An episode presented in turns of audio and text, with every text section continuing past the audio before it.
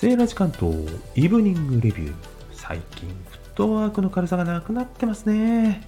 収録を凝り始めてしまうと鈍くなる。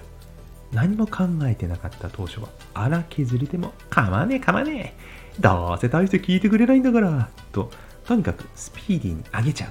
手間暇かけず適当にやっていました。それが今では番組化したりハッシュタグをつけたりリンクを貼ったり。こだわって丁寧に作り込むほどフットワークが重くなる。一因にもなってしまうんですね。